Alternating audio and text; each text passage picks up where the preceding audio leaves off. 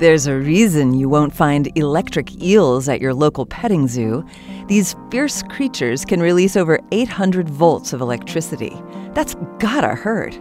But how are these powerful shocks made? Electricity is a big part of an eel's makeup, literally. An eel's vital organs are all tightly packed in at the front of its body. The rest of the eel, about 80% of its total length, is dedicated to three electricity producing organs.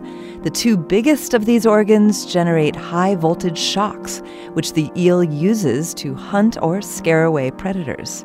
The third organ at the back of the eel creates small electric pulses, letting the eel communicate and navigate its murky home. All three organs rely on modified muscle cells called electrocytes.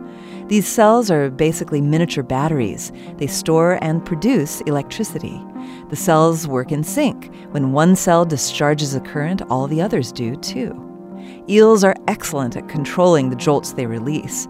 Since these creatures are mostly blind, small electrical pulses act like radar, telling the eel about its environment. But it's the big jolts you have to watch out for. When an eel wants to eat, it sends out two quick pulses. The pulses make any nearby prey violently twitch, revealing the prey's location.